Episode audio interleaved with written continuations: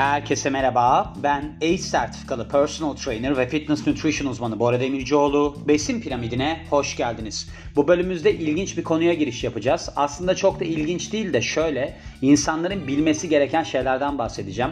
Diyelim ki siz steroid kullanan birisiniz ya da steroid kullanmayan bir sporcusunuz ki makbulü budur benim için biliyorsunuz. Bu durumlarda hangi şekilde çalışmalısınız? Mesela bir tanesinde daha fazla mı antrenman yapmanız gerekiyor? Daha mı fazla kardiyo yapmanız gerekiyor? Bunlardan bahsedeceğim. Şöyle Testosteron Nation'dan çeviriyorum fakat bu makale inanılmaz derecede uzun. 10 tane maddesi var bunun. Bu yüzden bu bölümü ikiye böleceğim. 2 bölüm halinde yani 5'e 5 olarak yapacağım. Neden? Çünkü bölümün çok uzun olmasını istemiyorum ve ayrılmasını istiyorum. Yani baktığımızda ben bu bölümü dinleyin falan diyebilirsiniz istiyorum. O yüzden de bu şekilde gideceğiz yani burada. Şimdi burada baktığımızda natural ve yani versus olarak geçmiş enhanced lifters olarak geçiyor. Enhanced dediği nedir? Yani böyle bir steroid kullanan işte performans artırıcı ürün kullanan falan bununla alakalı olarak yani ikisinin antrenman prensibi olarak 10 tane en önemli noktadan bahsetmiş. Testosteron Nation'dan Christian Tibadiu diye birisi. Bunu da 16 Şubat 2018'de yazmış. Şimdi başlangıçta da şöyle bir şey diyor. Ben diyor aslında burada performans artırıcı ilaçların yani steroidlerin kullanılmasını övmek ya da onları yargılamak için bu makaleyi kaleme almıyorum. Ancak Bunların tamamen sizin antrenman şeklinizi değiştireceğini de bilmeniz gerekiyor. Yani kullanmanız ya da kullanmamanız bu şekli değiştirir diyor. Ve buradaki besinsel ve de antrenman tarzındaki stratejilerle sizin aslında daha fazla sonuç almanız mümkün olacaktır. Yani buna bakmanız gerekiyor. Ve siz doğal mısınız değil misiniz nelere dikkat etmeniz gerekiyor. Şimdi Birinci olarak demiş ki kim daha sık antrenman yapmalıdır? Cevap olarak da doğal olarak çalışan kişiler yani steroid kullanmayan kişiler. Şimdi demiş ki ben aslında genel olarak daha yüksek antrenman sıklığını öneriyorum. Ne gibi durumlarda? Hem steroid kullananlarda hem de aslında doğal olarak çalışanlarda. Ancak şöyle bir durum var. Eğer ki siz steroid kullanmayan birisiyseniz bu gelişim açısından daha sık antrenman yapmanızı önemli hale getiriyor. Şimdi şöyle bir durum var. Bilirsiniz bunu. Belki çok belgeselleri falan var. Orada da bahsediyorlar. Şimdi diyelim ki steroid kullanıyorsunuz. Steroid kullandığınızda bunun çok araştırmaları falan da var. Siz hiç spor yapmasanız bile kas alabiliyorsunuz. Öyle bir durum var. Tabii ki burada şeyden bahsetmiyorum yani. Siz steroid kullanıyorsunuz işte Jay Cutler gibi oluyorsunuz falan filan değil. Ama yani steroid kullanan birisi hiç antrenman yapmasa bile kas alabiliyor. Bunun araştırmaları filan var. Ve demiş ki eğer ki siz steroid kullanan birisiyseniz siz aslında herhangi bir kas grubunu haftada bir kez çalıştırarak da bunu uyarabilirsiniz. Ve mesela baktığımızda doğal bir vücut geliştirme yapan kişi bunu iki kere hatta üç ya da dört kere çalışarak sağlamak zorunda. Özellikle de eğer ki başlangıç seviyesindeyse. Şimdi buradaki kas yapımındaki tabii ki olay ne? Protein sentezi. Ve protein sentezi ne oluyor yani? Sizin vücudunuzun amino asitleri doku oluşturmak için kullanması oluyor.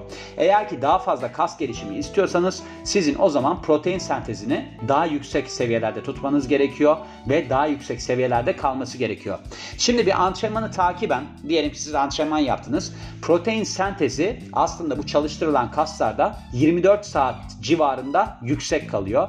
Buna tabii ki antrenman şekli daha az ya da daha çok etki edebilir. Yani bir tanesi de 30 saat, bir tanesi de 20 saat olabilir. Öyle düşünebilirsiniz.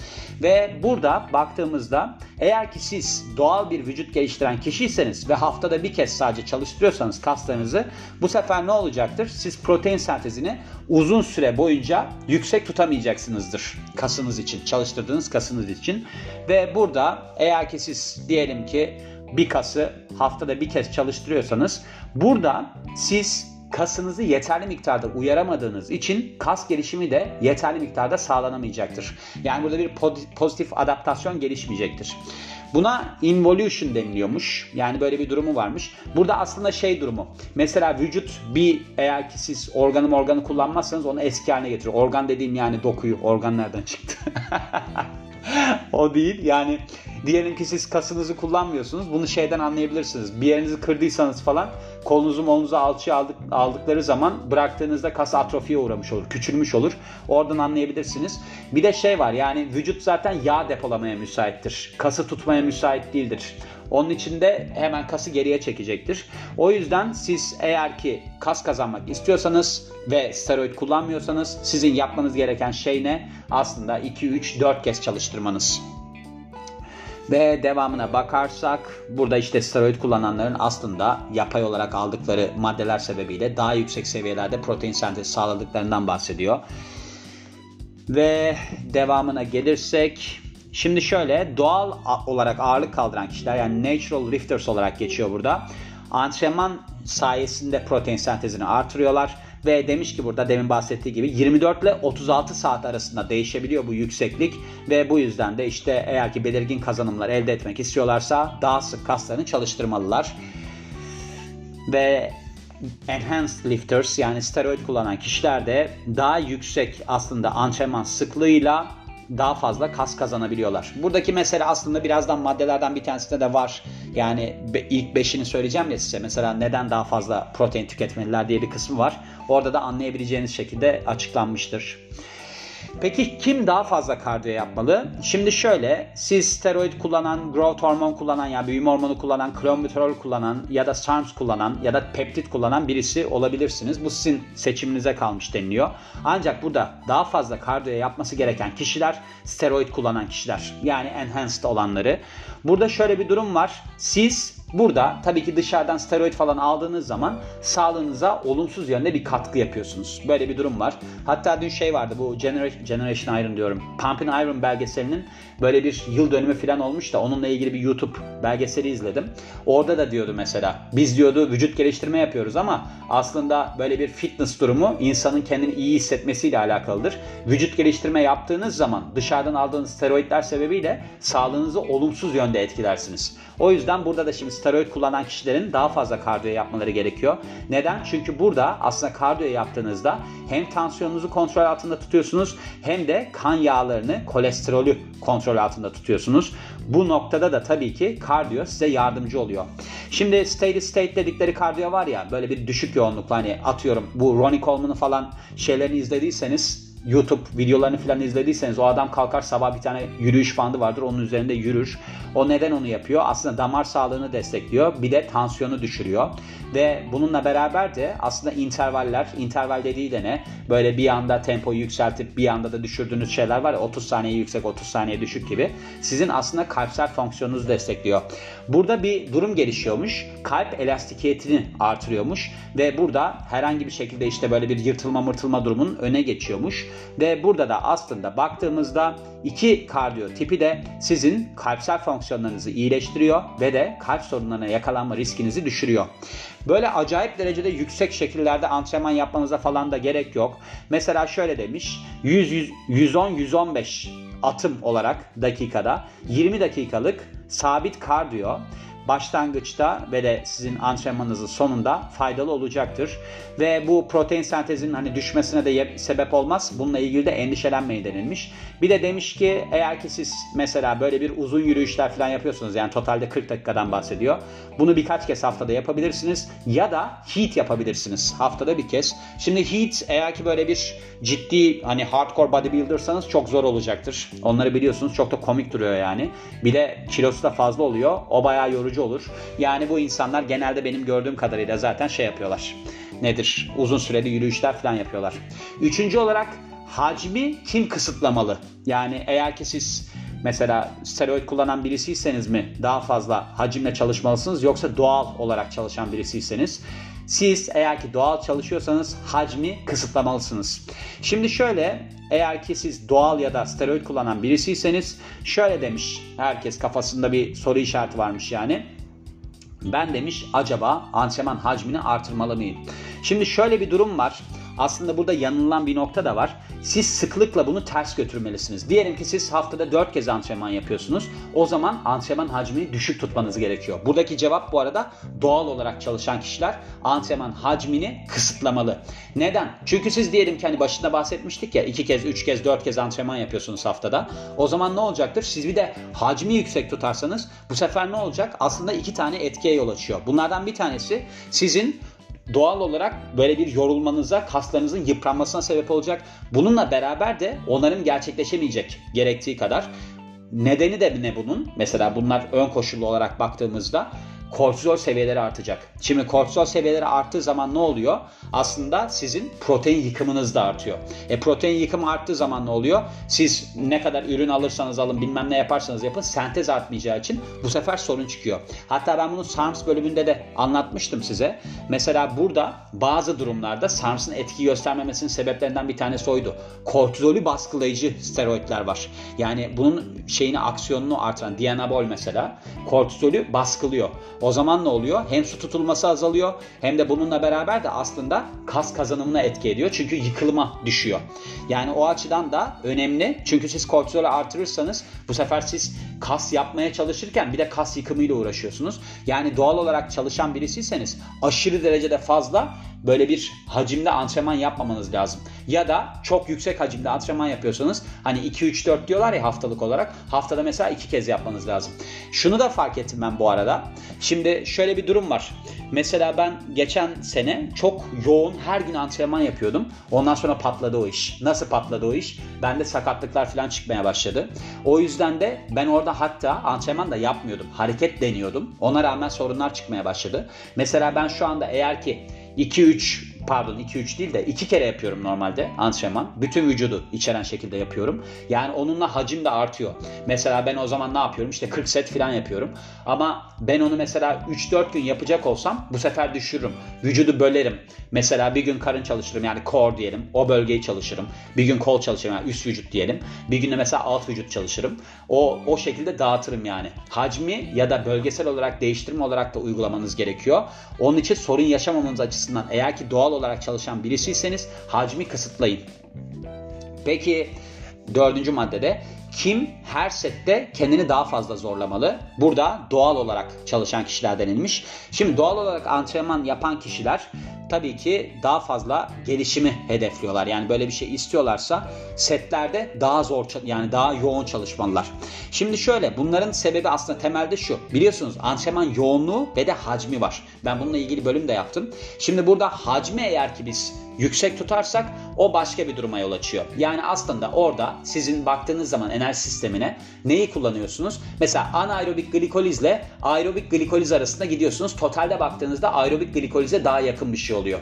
Yani ne oluyor? Siz glikojen depolarınızı kullanıyorsunuz. Oksijenli olarak baktığımızda daha fazla aslında oksijen kullanıyorsunuz. Faydalı mıdır? Faydalıdır. Ama bizim istediğimiz aslında burada miyofibriller hipertrofi. Miyofibriller hipertrofide ne oluyor? Siz aslında patlayıcı şekilde çalıştığınızda sizin kas hücreniz gelişmeye başlıyor. Yani su çekmiyor, sarkoplazmik olarak gelişmiyor.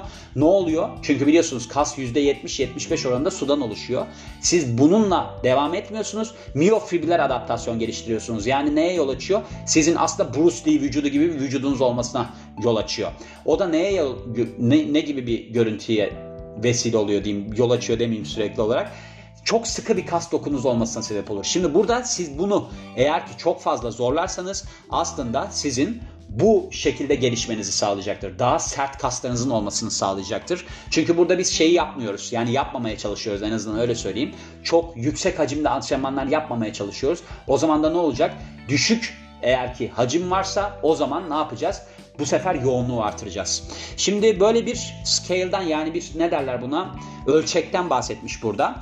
Yani nörolojik talep açısından bir ölçekten bahsediyor. Burada level 1 yani seviye 1 ve seviye 7 var. Şimdi seviye 7 aslında en düşük talep içeren yani nörolojik olarak, sinirsel olarak daha düşük talep içeren egzersizler. Birinci olarak da aslında en yüksek talep içerenler. Birinci seviyede kompleks jimnastik egzersizleri var. Mesela olimpik kaldırış teknikleri falan öyle bir varyasyon, varyasyonlar var. Seviye 2'de olimpik çekme hareketleri var. Mesela çok eklem içeren hareketler var. Bütün vücudu işte etki altına alan falan diyeyim. Bununla beraber de belirgin şekilde aslında omurgaya yük içeriyor bu hareketler. Level 3 seviye 3'te çoklu eklem egzersizleri var. Burada mesela serbest ağırlıklar kullanılıyor. Bir de şey de varmış burada. Mesela vücudun böyle bir tek tarafını içeren, tek bacak falan kullandığınız egzersizler. Burada da aslında böyle çok yoğun bir omurgaya yük içermiyor hareketler. Dördüncü seviyede çoklu yani çok eklemli egzersizler var. Bunlarda böyle bir kablolu mablolu aletler var ya onlarda yapılan. Level 5'te seviye 5'te çok eklemli egzersizler var. Makinede yapılan Level 6'da izolasyon egzersizleri var. Serbest ağırlıklarla yapılan. Level 7'de de izolasyon, izolasyon egzersizleri var. Bunlar da böyle bir makinelerde ya da işte böyle bir kablolu mablolu aletlerde yapılan. Şimdi burada şöyle bir şey var. Hani dedim ya nörolojik olarak bir ölçek var. Burada eğer ki siz düşük nörolojik talep gerektiren egzersizleri seçerseniz yani bu 4, 5, 6, 7'yi bunlar işte kablolu işte makineli falan egzersizleri seçerseniz burada siz tükenene kadar devam edin deniliyor. Yani demiş ki burada siz eğer ki bunu yapıyorsanız tükenene kadar devam edin. İşte mesela siz işte serbest ağırlıklar falan kullanıyorsanız drop setler işte izometrik tutmalar her setin sonunda yani sabit beklemeler falan ekleyin demiş. Ama eğer ki kalkıp da 1 2 3 seviye yani böyle bir kompleks jimnastik egzersizleri yapıyorsanız, olimpik kaldırışlar falan yapıyorsanız burada çok böyle abartmadan gidin deniliyor. Çünkü sakatlığa yol açabilecek ya. O yüzden baktığınızda çok önemlidir. Yani burada dikkat etmeniz gereken şu bu arada. Mesela siz ikinci seviye ya da üçüncü seviye egzersizler yapıyorsunuz. Nedir bunlar? İşte olimpik kaldırışlar, işte çok eklemli hareketler. Burada ne yapmanız lazım? Düşük tekrarlı egzersizler ama bununla beraber de daha patlayıcı şekilde çalışmanız gerekiyor. Niye? Miyofibriller aslında gelişimi sağlasın diye. Öyle bir durumu var. Ve devamında eğer ki siz demiş böyle bir steroid kullanan kaldırıcıysanız yani ağırlık kaldıran bir kişiyseniz burada ne yapmanız lazım? Aslında burada siz 6 8 tekrar yerine 3-5 tekrar yapabilirsiniz baktığımız zaman. Neden? Çünkü pardon burada 3-5 tekrar yerine 6-8 tekrar yapmalısınız. Burada doğru bir yaklaşımdan bahsediyor. Ben de şaşırıyordum az kaldı. Neden? Çünkü burada siz diyelim ki şey yapıyorsunuz. Steroid kullanan birisisiniz ve ağırlık çalışıyorsunuz. Şimdi bunlarda yırtılmalar çok olur biliyorsunuz. İşte triceps yırtılır bilmem ne olur. O durumlarda ne oluyor? Burada tendonlardan daha hızlı kas gelişiyor. Burada adaptasyonu sağlayabilmek için aslında daha fazla şey yapmanız gerekiyor. Yani kas gelişiminden çok adaptasyonu geliştirebilmek için hem kas hem tendona yönelmeniz gerekiyor. Ve devamında kim daha fazla protein tüketmeli? Burada da steroid kullanan kişiler. Şimdi burada şöyle bir durum var. Steroid kullanan kişilerle aslında steroid kullanmayan kişilerin çok büyük farkı var.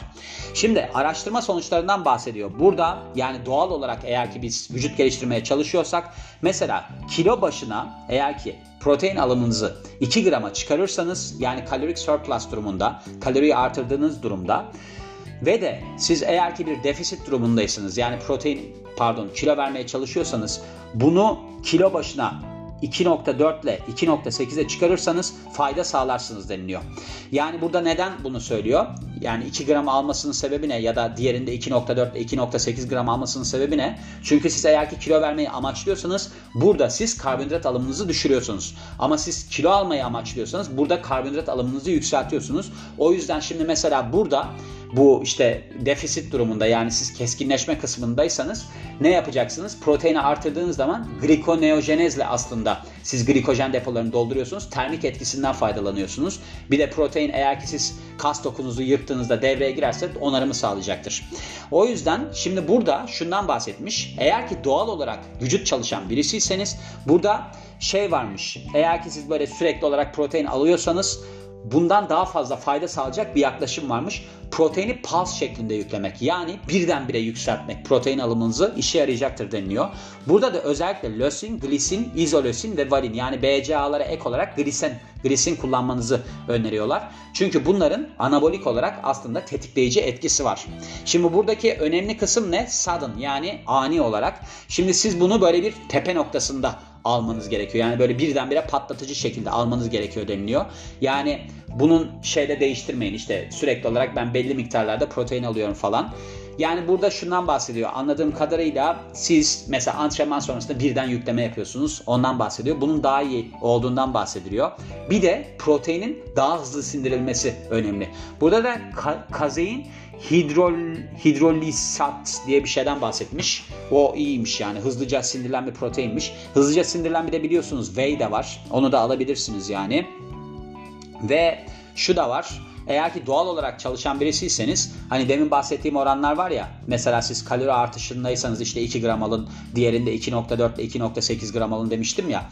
Bunun haricinde daha yüksek seviyelere çıkarsanız bu sefer fayda sağlamayacaksınız. Neden fayda sağlamayacaksınız? Çünkü bunun ötesinde aslında siz mesela diyelim ki yağdan kurtulmaya çalışıyorsunuz ve 2.4 ile 2.8 aralığını geçiyorsunuz. Siz 3.5 gram falan alıyorsunuz. Bu sefer ne olacak? Glikoneojenez sebebiyle aslında siz bunu depo olarak kullanacaksınız. Glikojen depolarınızı dolduracaksınız. E bu o da bir işinize yaramayacak. Çünkü devamında eğer ki fazlaysa yağa dönüşecek. O yüzden buna dikkat etmeniz gerekiyor. Şimdi şöyle tabii ki bir de şeyi de söyleyelim. Yani steroid kullanan bir vücut geliştirmeciyseniz ne olacaktır? Burada şöyle bir durum var. Siz aslında 3 grama kadar alabilirsiniz. Sizin aldığınız maddeye bağlı olarak yani hangi steroidi kullandığınıza bağlı olarak. Neden? Çünkü burada aldığınız zaman bunu siz protein senteziniz de arttığı için kasa çevirebiliyorsunuz. Şimdi şöyle bir durum var. Mesela trembolondan bahsetmiş burada. Protein sentezini çok fazla artırmıyor. Ancak burada bu steroid sizin protein yıkımınızı azaltıyor. Bu da neye etki ediyor? E sizin protein yıkımınız azalırsa bu sefer kas almanızı sağlayacaktır. O yüzden de daha fazla protein alması da işe yarayacaktır denilmiş. Gördüğünüz gibi bir 5 maddeden bahsettim size.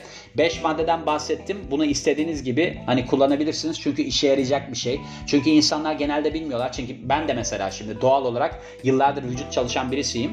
Ben de okuyorum bunları. Ben kendim de öğrenirken sizlere de aktarmak için zaten besin piramidini başlattım.